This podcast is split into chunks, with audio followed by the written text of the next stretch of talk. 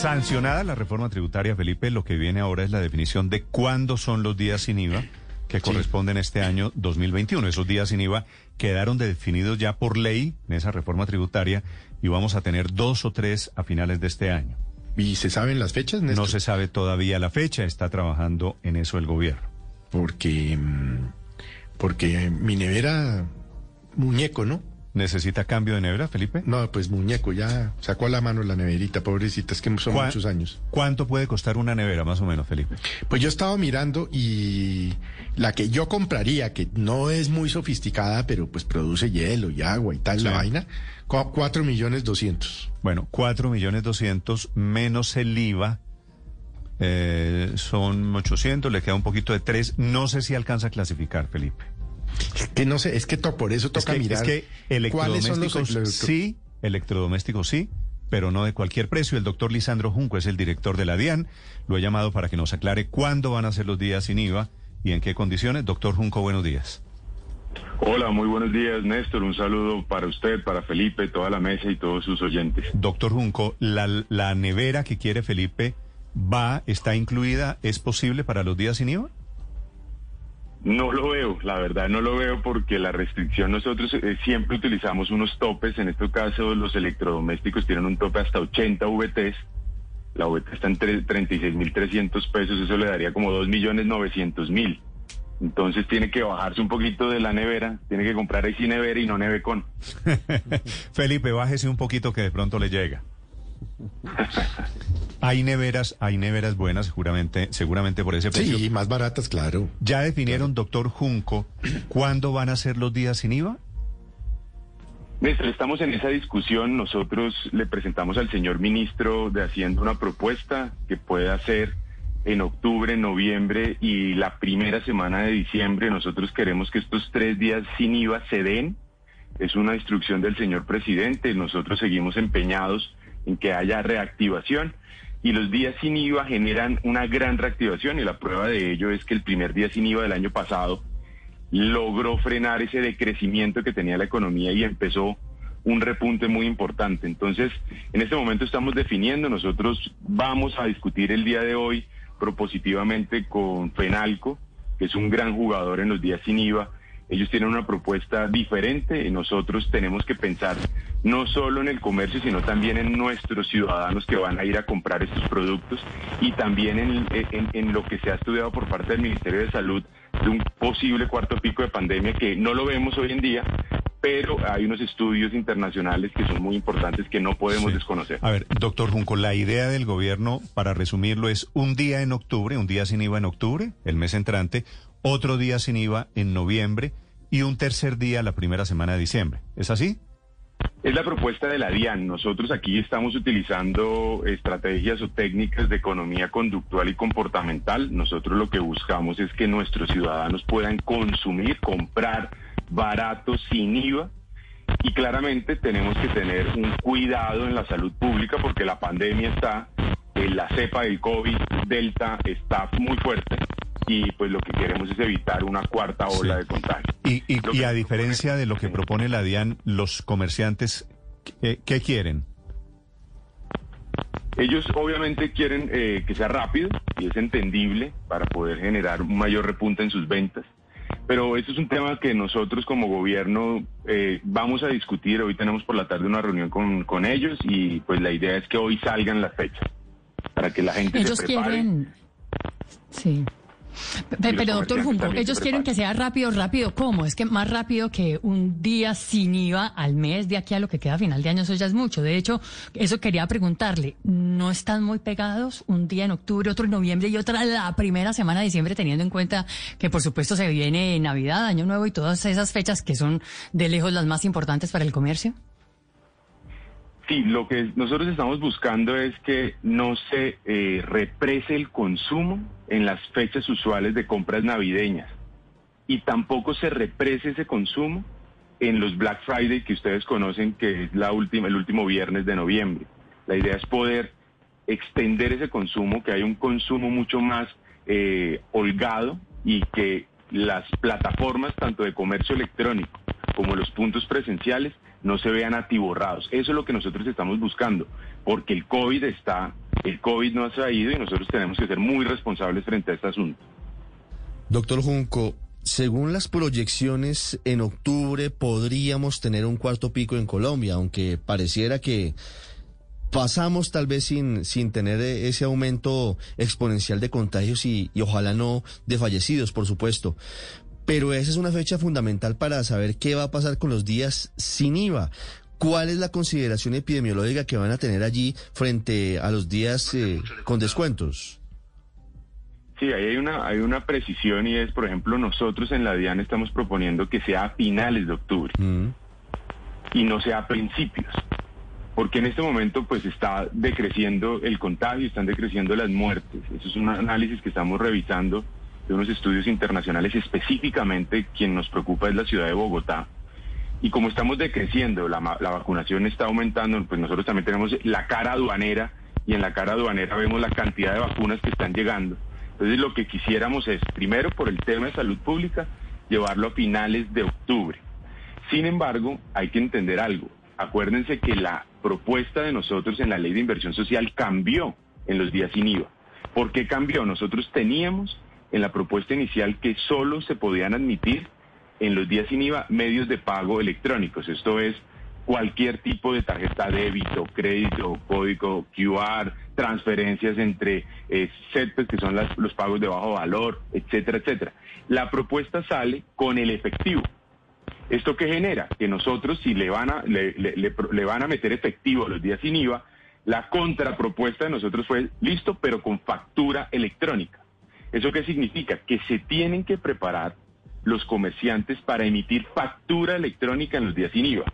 Entonces, si lo hacemos, entre más temprano lo hagamos, perdón, corrijo, entre más temprano lo hagamos, pues va a ser mucho menos tiempo los comerciantes en adaptar la factura electrónica. Entre más tarde, pues más tiempo van a tener y no va a haber inconvenientes. Por eso nuestra propuesta es empezar el primer día sin IVA a finales de octubre. ¿Qué día, ¿Qué día sería el día sin IVA? ¿Qué día de la semana? Quiero decir, ¿sería un viernes? Nosotros por economía conductual también estamos pensando que puede ser un viernes o un sábado, cualquiera de esos dos días. El tema es que a finales de este mes, el último, el- el- el- ese, ese viernes o sábado es eh, el Día de los Niños. Claro, como lo conocen varias personas, el Halloween. Exactamente. Entonces, ya sería 31, con- 31 de octubre es domingo, que es el Día de las Brujas, el Día del Halloween. Sí, entonces ahí, ahí lo que nosotros haríamos es más pensar en un viernes que en un sábado, que es nuestra propuesta. Mejor dicho, tal y como están las cosas, el día sin IVA sería 29 de octubre, pero esto está sujeto, si le entiendo bien, doctor Junco, a la discusión con los comerciantes. Exactamente, sí, señor. Sí. Y después, un mes después, en noviembre, Estamos revisando qué día de noviembre, exactamente. y después en diciembre, primera semana de diciembre. Comenzando diciembre, sí. Sí, sí, señor, así es. Esa es la propuesta de la DIAN. ahora, ok, digamos que estamos todos a la espera de saber cuáles son los días del IVA, porque no solo reactiva la economía, sino porque la gente fundamentalmente quiere aprovechar hacer unas compras con un descuento en esta época de fin de año. ¿Qué características va a tener este día sin IVA? Se va a poder pagar en efectivo, dice usted, con factura electrónica y ventas de qué naturaleza, hasta cuánto, para resolver las dudas de Felipe y quienes quieren comprar, cambiar la nevera o la lavadora o electrodomésticos o qué clase de ropa, por ejemplo. No, eh, incluye toda la ropa, todo el calzado, cinturones, bolsos que no pasen de 20 VT. Pero hábleme, hábleme en pesos si le parece, doctor Junco, porque es que las VT no, no las manejo. Bueno, eso son, hago aquí la multiplicación, son 720 mil pesos. Entonces usted puede comprarse, eh, Felipe, una chaqueta, un pantalón, unos zapatos que cuesten menos de 720 mil pesos. Y también puede comprarse, eh, eh, Paola puede comprar bolsos. eh, esto es un tema que, que- que es muy interesante, Néstor, porque nosotros no estamos emulando las prácticas internacionales de, de lo que se conoce como tax Sí. holidays o las vacaciones tributarias. Esto es diferente. Esto nosotros lo que lo hemos le hemos apostado es que el consumidor entienda que es mejor comprar en sitios formales, que es mejor comprar en sitios en donde le den a uno garantía y no comprar contrabando. Es la un primera tema vez. muy importante. es la primera vez, doctor Junco, que se va a poder comprar ropa. No, ya el año pasado también, ¿También? Se, pudo haber se pudo comprar ropa. Sí. También Pero- tenemos pero- elementos pero- deportivos. Sí, pero por ejemplo usted dice 720 mil eh, pesos, doctor Junco, pero yo puedo comprar varias cosas por menos de 720 mil o una sola? No, usted como persona, Felipe, solo tiene una, un cupo, por decirlo así, ah, hasta 720 mil. punto. Ahí tiene que meter todo lo que quiere comprar. Pero de ropa. Si usted va a otra tienda y compra el electrodoméstico, son 80 de los 2 ah, millones 900 de su nevera en otro cupo. Doctor Junco, no entiendo. Yo voy a un almacén eh, cualquiera, no voy a dar nombres, y compro 700 mil pesos en ropa, ¿cierto? Sí, señor y después voy al siguiente almacén y compro otros 700 mil pesos en ropa. ¿Cómo sabe el, el, señor del segundo almacén que yo ya me gasté mi cupo de 720 mil pesos? Eso es un tema de buena fe y por eso tenemos factura electrónica. Nosotros en la DIAN lo vamos a detectar y ahí la responsabilidad del comerciante. ¿Cómo lo va a saber? Le tiene que preguntar y tiene que explicar la buena fe. Ese es el tema, que nosotros la, la trazabilidad antes la teníamos a través de los medios de pago electrónico. Hoy en día la tenemos que tener con factura electrónica. Si usted vende sin factura electrónica, pues tiene que ir con IVA, así de claro. Ahora bien, nosotros vamos, ya tenemos unos dashboards listos, unos tableros de control, pues no vamos a ver a Felipe Zuleta comprando en una tienda y después comprando en otra, pero sí tiene la restricción ese comerciante o tiene la obligación de preguntarle que si ya agotó ese cupo que tenía. Tenemos que ser muy concretos. Esto es un tema de, técnicamente esto se conoce como notch en, temas de economía y es apostarle a que consuma el ciudadano, que gane el ciudadano, que el ciudadano no abuse de estas medidas. Y ahí obviamente las, los controles son en tiempo real a través del dashboard que vamos a tener el tablero de control, pero también posteriormente cuando revisemos quién compró y cómo compró. pero, pero entonces, doctor Junco, si yo compro 720 mil en ropa en un almacén y luego voy a otro y compro 720 mil pesos en otro almacén de ropa y me pillan, ¿hay sanciones para quién? ¿Para el que compra o para el que vende? ¿O para ninguno? Sería para los dos. Porque el que vende le, tiene, le tenía que vender con IVA y el que compra tenía que pagar con IVA. ¿Y qué sanciones aplican? Hay una sanción de inexactitud en la venta, ¿no? Tendría que haber facturado la, soy redundante con la factura electrónica más el IVA. Pero lo que quiero aclarar es, usted puede comprar, usted tiene un cupo por cada uno de los siete ítems. O el primer ítem es, es ropa, el segundo es complemento de vestuario y complemento de ropa. El tercero son electrodomésticos, computadores. El cuarto son elementos deportivos. El quinto son juguetes, que aquí en octubre va a ser muy interesante este tema para reactivar este sector. El sexto son útiles escolares que va hasta 5 VTs, y el último son bienes e insumos para el sector agropecuario. Sí. Estos son como los siete elementos, o los siete grandes elementos que nosotros tenemos que, ver en, los días siguientes. Otra pregunta concreta, doctor Junco. Si un almacén no alcanzó a adecuar su sistema y no tiene habilitada la factura electrónica, ¿no puede vender sin IVA? Exactamente, no puede vender sin IVA tiene que aplicar sin descuento. Es decir, no puede, no puede descontarle el 19%, sino que tiene que aplicar tarifa completa. Sí, señor, así es. Tiene que ir con el IVA incluido en la venta.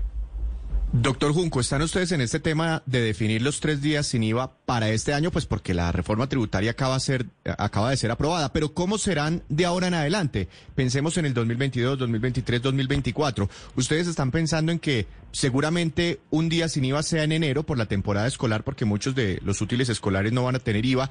Seguramente, no sé, le planteo esa posibilidad. ¿Y en qué otros meses vamos a tener? ¿Cómo, cómo quedarán entonces distribuidos los tres días sin IVA de ahora, de ahora en adelante? Lo que nosotros logramos eh, que nos aprobara el Congreso de la República es hasta tres días sin IVA. Aquí hay que ser muy, muy conscientes y los días sin IVA, si bien busca un gran comportamiento en los ciudadanos para que consuman, para que compren, para que puedan remodelar sus electrodomésticos, para que puedan mejorar su bienestar y su calidad de vida, es importante decir que esto tiene un costo fiscal. Nosotros hemos estimado que el costo fiscal es de 370 mil millones de pesos los tres días. En estos momentos que estamos apostando a la reactivación, nos vamos a jugar con los tres días en lo que queda del año. Hay que revisar cómo cerramos el año 2021, cómo están esas cifras de recaudo, proyecciones de cifras de recaudo para el año 2022, para saber cuáles o cuándo van a ser los días sin IVA del siguiente año. Sí, es decir, mientras estemos en, reactivación, tres días. Después ya puede ir bajando esa cifra. Pero quiero preguntarle en concreto, doctor Junco, por el tema de los útiles escolares, porque se viene ese gasto que es tremendo y la mayoría del país está en calendario A. Eh, dijo usted que el tope es de 5 VT. Esos 5 VT me dan unos 180 mil pesos. ¿Eso es por hijo? ¿O cómo se definen esos topes en el caso de los útiles escolares sin IVA? Eso es por compra. Eso es por compra y aquí vale la pena eh, mencionar algo muy importante, porque Paola, pues, uno puede tener tres hijos, entonces cada hijo puede ser un comprador. Sí se puede, o claramente se puede. Pero como hablamos de factura electrónica, entonces viene el punto de, a mí, cada uno de mis hijos le tendría que sacar el RUT. La respuesta es no. Nosotros tenemos un sistema que nos aprobó el Congreso de la República en la Ley de Inversión Social ese sistema de facturación electrónica le va a permitir al ciudadano y al consumidor no tener un, necesariamente un RUT. Sencillamente con el número de identificación y el nombre ya se puede emitir una factura electrónica. Técnicamente, esto se llama facturación electrónica para beneficiario no conocido. Esa es la estrategia y la apuesta es que los comerciantes puedan adoptar este módulo de factura electrónica y no exijan el RUT, porque si no nos represamos eh, en el comercio electrónico y en el comercio eh, físico. Eh, pero doctor Junco, sobre este tema de los útiles escolares, la recomendación sería entonces que las familias aprovechen los tres días sin IVA de este año y de una vez adelante en esa compra, porque seguramente, o, no se sabe todavía, no es muy claro si antes de empezar la temporada escolar del otro año habrá una nueva jornada sin IVA. Nosotros, ¿qué, qué podemos decirle? Cada día trae su afán es potestativo de los ciudadanos comprarlo ahora. Incluso si usted en octubre quiere anticipar sus compras navideñas, lo puede hacer. Eso también está pensado en estos notch que estamos buscando. Pero tenga la certeza que eh, la pandemia no se ha ido ni se va a ir en enero y que nosotros seguimos apostándole a los días sin IVA como una propuesta para fortalecer el bienestar de nuestros ciudadanos, pero también para combatir el contrabando. Mm. Doctor Junco, una pregunta final. Es el director de la DIAN, el director de Impuestos y Aduanas en Colombia, el doctor Lisandro Junco. ¿Cuánto deja de recibir usted en la DIAN, el Estado colombiano en general, doctor Junco, por el día sin IVA? Es decir, o, dicho de otra manera, ¿cuánto nos vamos a ahorrar los consumidores dejando de pagar el IVA en estos tres días, más o menos? Nosotros hemos hecho unos cálculos frente a los escenarios del año pasado, año 2020, pues en ese año estábamos en confinamientos y la pandemia pues se presentó el pico 1 y, estimábamos 370 mil. Nosotros estamos dispuestos a llegar a 450 mil de impacto fiscal. ¿Por qué razón? Y uno dirá, y si esto lo escuchan las calificadoras, dirán, ¿cómo es posible que estén buscando ingresos y estén cediendo en casi medio billón de pesos? Mm. La respuesta se da en los escenarios de excedentes de recaudo, gracias al trabajo que ha venido haciendo la DIAN en lucha contra la evasión, que tenemos ya a agosto cerca de 12 billones de pesos de recaudo. En pocas palabras, entre más luche la DIAN contra la evasión, más días sin IVA tendrían que haber para poder ayudar a nuestros empresarios, a nuestros emprendedores, a nuestros comerciantes y claramente a nuestros ciudadanos. Días sin IVA que serían en octubre, noviembre y diciembre, lo anuncia el director de la DIAN, todavía sujeto eso a un acuerdo con los comerciantes vía FENALCO. Gracias por estos minutos y por la explicación. Doctor Junco, le deseo un feliz día. Muchas gracias, que tenga buen día.